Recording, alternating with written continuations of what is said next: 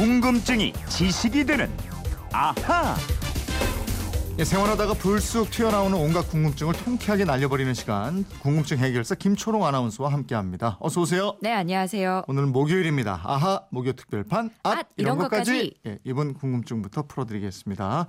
휴대폰 뒷번호 2368님이 공항에서 비행기를 탈 때 어떨 땐 걸어서 타고 어떨 땐 셔틀버스를 타고 가서 비행기를 올라타기도 하는데 왜 이렇게 차이가 나는지 궁금합니다. 이러셨어요. 예, 비행기는 이렇게 탔을 때보다 타려고 걸어갈 때 그 설레임 이런 게 더 좋은 것 같아요. 아, 어디론가 그 떠나고 네. 싶은 그 마음 있잖아요. 아, 음. 좋죠. 아우 또 타고 가고 싶다. 저는 언제 탔는지 기억도 안 나네요. 근데 이분 말씀처럼 어떤 때는 걸어서 들어가고 네. 어떤 때는 또 이제 바로 걸어서 비행기 타는데 어떤 때는 버스 타고 가서 비행기 타고 그러잖아요. 맞아요. 근데 제가 먼저 질문을 하나 드려볼게요. 네. 인천국제공항에서 하루에 이 착륙하는 비행기가 몇 대나 있을까요? 많지. 많죠. 네. 많기. 많, 많죠. 많게 몇 대요? 이게 국제공항이고 또 허브공항 역할하니까 예, 굉장히 많지. 맞습니다. 굉장히 많더라고요. 어, 평균적으로 약 950대라 그래요. 오 진짜요? 많을 때는 뭐 1000대도 있고요. 이야, 이게 그래요? 하루에 24시간이잖아요. 네. 이걸 분으로 하면은 1440분이니까 약 1분에서 1분 20초? 그때마다 한 대씩 슉 하늘로 올라간다고 아, 생각해 보세요. 예. 굉장히 많죠. 예. 그리고 이 국제공항은 365일 24시간 불이 꺼지지 않잖아요. 네. 이렇게 많이 뜨는 비행기들을 다 걸어서 탈 수 있으면 좋겠지만 그게 음. 어렵습니다.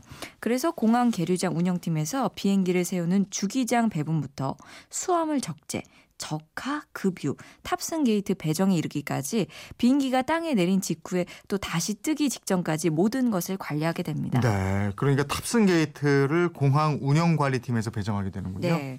인천 공항의 경우 운항 스케줄이 매년 3월하고 10월에 여름하고 겨울 스케줄이 정기적으로 나온다 그래요. 네. 항공사가 국토부의 승인을 받아서 항공 운송 사업 계획을 공항에 제출하면 무슨 항공사가 어떤 항공인은 뭐 언제 어디서 출발한다.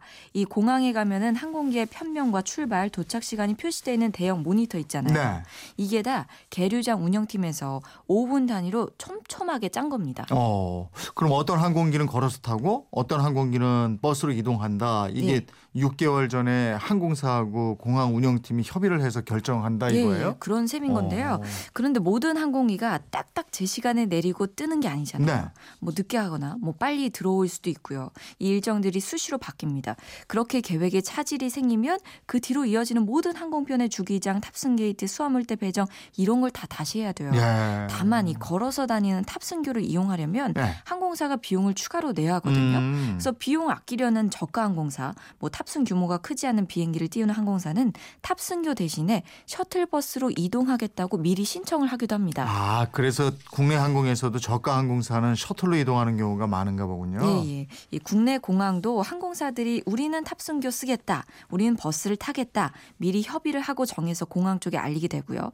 탑승교 쓰는 비용이 있으니까 항공사들이 이 비행기 크기가 클 때는 탑승교를 이용하는 편이고 네. 또 저가 항공사나 좌석 수가 적은 비행에는 셔틀 버스를 이용하곤 합니다. 그렇군요. 2033님 어, 이런 질문을 하셨어요. 2033님이 네. 외국 항공사 비행기를 탈 때는 shuttle train을 타고 탑승동으로 이동해서 타게 되는데 이 shuttle train을 타는 건 인천공항이 처음 지어졌을 때부터 그랬나요? 이러셨는데 shuttle train이라면은 그 공항에 있는 경전철 얘기하는 예, 거죠? 맞아요. 저, 저 비행기 탈 때 지하철 한 번 또 타야 돼서 깜짝 네. 놀란 적이 있었는데 그거예요. 그 인천공항 제1터미널에서 탑승동까지의 거리가 900m인데요.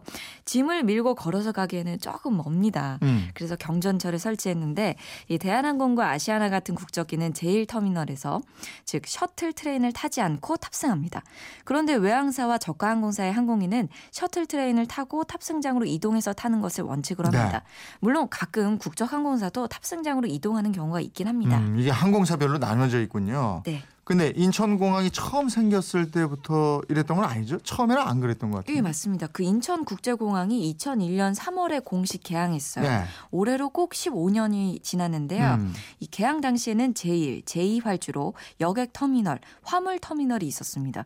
근데 개항을 하고 보니까 공항 이용객 수도 늘어나고 이착륙하는 항공기가 증가한 거예요. 네. 그래서 부랴부랴 제3활주로 탑승동을 새로 건설했고요. 음. 화물 터미널도 확장을 했는데 이게 완공된 게 2008년 7월이에요. 아, 그렇죠. 그러니까 추가로 건설된 거죠. 그렇습니다. 예. 그럼 탑승장을 오가는 셔틀 트레인이 다니기 시작한 것도 2008년부터가 네, 되고 네, 네, 네. 질문하신 2300 2033님 아셨죠?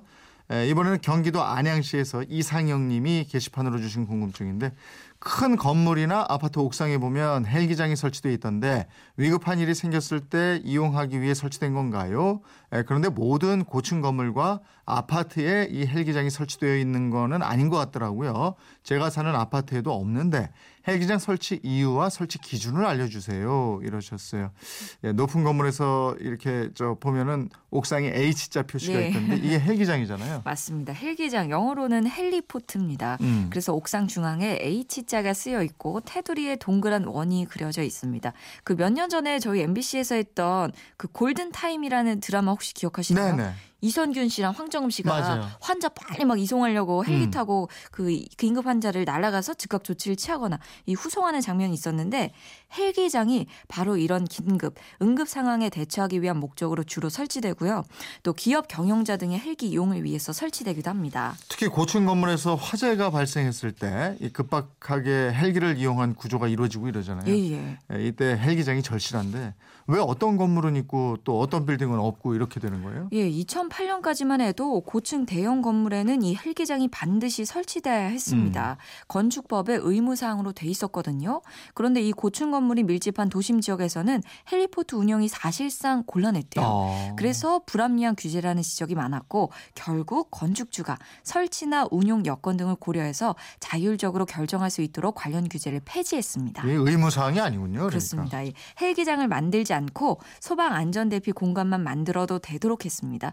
그래서 빌딩마다 아파트마다 각자의 판단과 형편에 맞게 설치하기도 하고 안 하기도 하고 그런 겁니다. 아, 근데 그러면 고층 빌딩이나 초고층 아파트에서 화재나 위험 상황 발생하고 이러면 헬기를 이용해서 인명 구조하기가 쉽지가 않잖아요. 아, 그러니까 그게 걱정이에요. 그리고 네. 현재 헬기장이 있는 곳도 무용지물인 곳이 많다고 합니다. 네. 이 헬기가 이착륙을 하려면 가로 세로 22m 이상의 공간이 필요한데 이것보다 크기가 작은 옥상에 H자를 표시한 곳도 있어요. 어. 이런 곳은 헬리포트가 무늬만 헬리포트지 예. 헬기가 실제로 뜨고 내릴 수는 없는 곳이라서 예. 응- 응급 상황일 때 이 인명 구조가 어려운 곳입니다. 그렇군요. 오늘은 이 궁금증까지 풀어드리고 마쳐야 되겠습니다. 아하 목요 특별판 앗 앗, 이런, 이런 것까지. 것까지. 오늘 소개된 분들은 모두 선물 보내드리겠고요. 지금까지 궁금증이 지식이 되는 아하 김초롱 아나운서였습니다. 고맙습니다. 고맙습니다.